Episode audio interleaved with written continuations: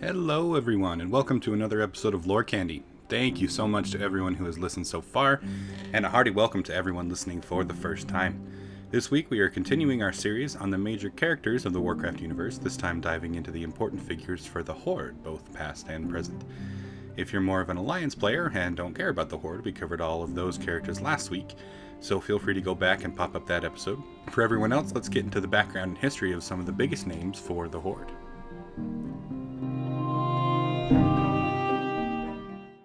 Any good analysis of the modern Horde is going to start with Thrall, the big green orc we all love, and who got a serious character model rework in that Safe Haven cinematic.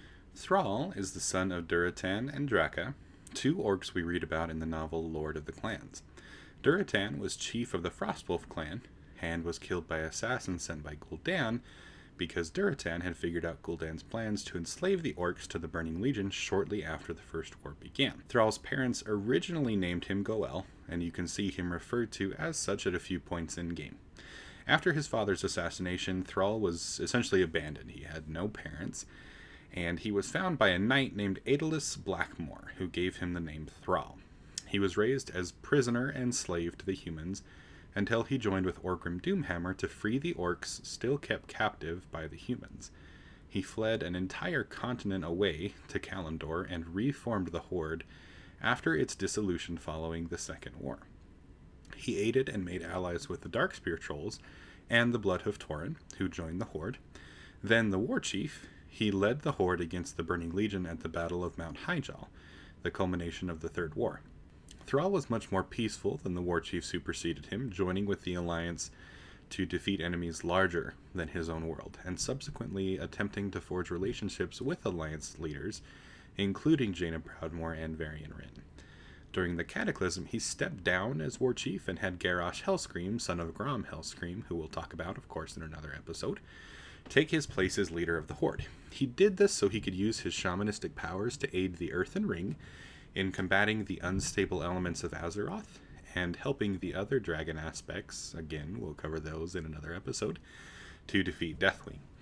After winning that fight, Thrall turned his attention back to the Horde to again try to hold things together as Garrosh had begun making decisions, such as the bombing of Theramore we talked about in the last episode, that many of the Horde's members did not agree with. During the Siege of Orgrimmar, Thrall and other Horde leaders overthrew Garrosh, and Vol'jin the Troll was selected to replace him. We've seen very little of Thrall over the events of Legion and Battle for Azeroth, other than a cinematic or two here and there, but Blizzard seems to be setting our favorite orc up for a comeback. Sylvanas Windrunner, our Forsaken Queen, also known as the Dark Lady, the Banshee Queen, the hottest undead that ever lived, whatever you want to call her, she became her current undead self when, during a Scourge invasion in the Third War, she was killed by Arthas Menethil, then the Lich King using the cursed sword Frostmourne. Instead of merely killing Sylvanas, Arthas used the sword's dark power to sever her soul and turn her into a banshee as a punishment for all the resistance she had given against Arthas in his campaign. At first, Sylvanas was under the Lich King's control, but as his powers began to weaken, Sylvanas was eventually able to break free and reclaim her body. She then made it her goal to destroy Arthas for what had been done to her. She formed the Forsaken faction, the most powerful and largest grouping of mindful undead, and they collectively joined the Horde, though not that they had a whole lot of choice in the matter. The attitudes of the Alliance races are very negative towards the undead, even though many of the Forsaken were and are their friends and family. After Arthas' fall at the end of Wrath of the Lich King, Sylvanas attempts to kill herself by falling from the top of Icecrown because her goal is complete and she feels that she has nothing else to live for.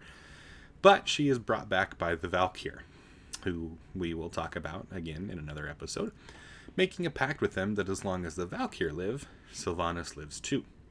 At this point, a good chunk of the Horde distrusts Sylvanas because of some of her shadier actions, which range from covert plans and whispers of her chasing after greater and darker power to outright trying to assassinate Thrall, which we all know is very uncool. Players are very curious as to where these storylines will take Sylvanas and the Horde as a whole. At least I know I am. Now, we can't talk about Sylvanas without immediately going over her partner in crime, Nathanos Blightcaller. He was born Nathanos Marris, and he is a pretty interesting character. Though he is now Sylvanas' right hand man in her evil deeds, he was and still is the only non elven ranger lord ever trained by the Farstriders in Quel'Thalas, making him unquestionably the best human marksman to ever live on Azeroth. We know he was close to Sylvanas, but just how close can only really be speculated, as the depth of their relationship either before his death or after has never quite been spelled out. After his death, Nathanos was brought back to life and cared for by Sylvanas and her Valkyr, which is why he looks decidedly less undead and rotten and fleshless than many of the other Forsaken. And this very fact alone calls into question the depth of feeling Sylvanas had for him before she became the Banshee Queen. So it'll be pretty interesting to see how Blizzard fleshes out that part of the story. Garrosh Hellscream is another former war chief of the Horde. In the timeline, he becomes war chief from Cataclysm to the end of Mists of Pandaria when he is replaced by Vol'jin. He is the son of Grom Hellscream, who was the first among the orcs to drink demon blood and be corrupted by fel magic. The reason Garrosh and some other orcs managed to retain their classic brownish red skin is that they were affected by a disease called the red pox and therefore quarantined far away from where these events were taking place. The demon blood drinking and whatnot. Garrosh featured early in WoW's timeline, most notably being the leader of the Horde offensive in Northrend. Over time, Garrosh began to lose sight of the honor and purpose of the Horde as his lust for power grew. He even took it as far as trying to resurrect an old god during the Mists of Pandaria expansion, which is really bad, since the old gods wants to destroy us almost as much as the Legion does. Not quite, but almost. He was eventually defeated in the Siege of Orgrimmar instance by the players and a few key Horde leaders. For now, we are going to leave Garrosh's biography there, though there is more to cover in the alternate Warlords of Draenor timeline, but that gets real confusing, so we're just we're just, we're just going to stick with real timeline for now. Now, let's talk about trolls. Vol'jin was a shadow hunter, essentially a hunter who can use shadow magic, and war chief of the Horde for a brief period in between Garrosh and Sylvanas. He opposed Garrosh's barbaric decisions from pretty much the beginning, feeling that the death and destruction wrought by the war chief was not in line with an honorable horde. He was eventually forced out of Orgrimmar by more bloodthirsty orcs and came to settle on Darkspear Isle, where we meet him in the troll starting zone.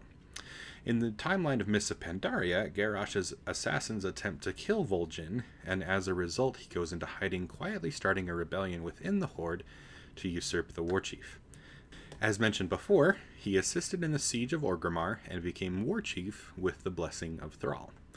Spoiler alert, he is wounded during the beginning events of the Legion expansion, and before he dies, he names Sylvanas as war chief, believing he is following the advice of his Loa, or spirit guides, but it was another supernatural force guiding him, though at this point we're not too sure what that force was. And if that was a spoiler for you, where have you been for the last two years? Next, let's talk Bane. Bane Bloodhoof is the High Chieftain of the Tauren in Mulgore. Cairn Bloodhoof is his father, and Bane only became chieftain because his father was killed in a duel with Garrosh Hellscream. Bane has always been one of the loudest and clearest voices for peace with the Alliance, and a person Anduin Wrynn has often called a friend. Though he wishes for peace, he and his people remain a part of the Horde for stability and security's sake. In recent times, Bane has been one of the most openly rebellious Horde leaders against Sylvanas, even going as far as openly thwarting her plan of using the risen Derek Proudmoore against Jaina, and instead returning her brother to safety. I think Bane would make a great new war chief, but we'll see how this all plays out by the end of the next expansion. Next, let's talk about two very important high elves, and I know how much everyone loves high elves. Kael'thas Sunstrider was the Prince of Quel'Thalas, as well as a powerful mage and member of the Kirin Tor. After the Lich King corrupted the Sunwell and destroyed Quel'Thalas, Kael'thas took his people away from their homeland, changing their name from the Quel'Dorei, meaning High Elves, to the Sin'dorei, meaning Blood Elves as we know them in the game. Kael'thas joined with Illidan to try and regain some of the arcane magic his people had lost when the Sunwell was corrupted, but later betrayed him to Kil'jaeden when he was promised his people could be restored to their former state, which of course didn't happen because the Legion sucks. Kael'thas was killed at Tempest Keep, but brought back to the planet by the Legion, his purpose then being to summon Kil'jaeden into this world through the power of the Sunwell. This plan was thwarted as well, and he was defeated for good, at least until Blizzard, of course, finds another way to bring him back.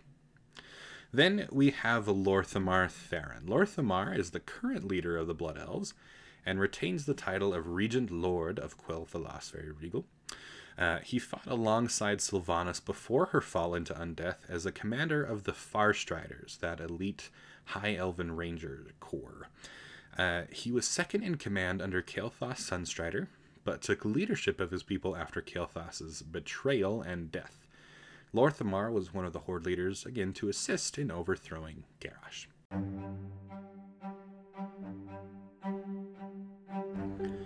And there we go, the Horde characters whose names you need to know to even begin to navigate this giant pool of conspiracy and murder that is BFA and World of Warcraft in general.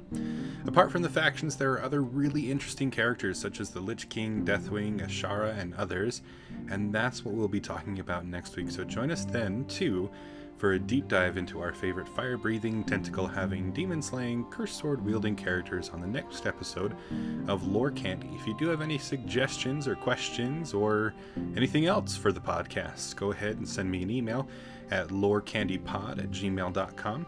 Otherwise, tune in next week for another exciting episode of Lore Candy. It's candy for your nerdy little mind.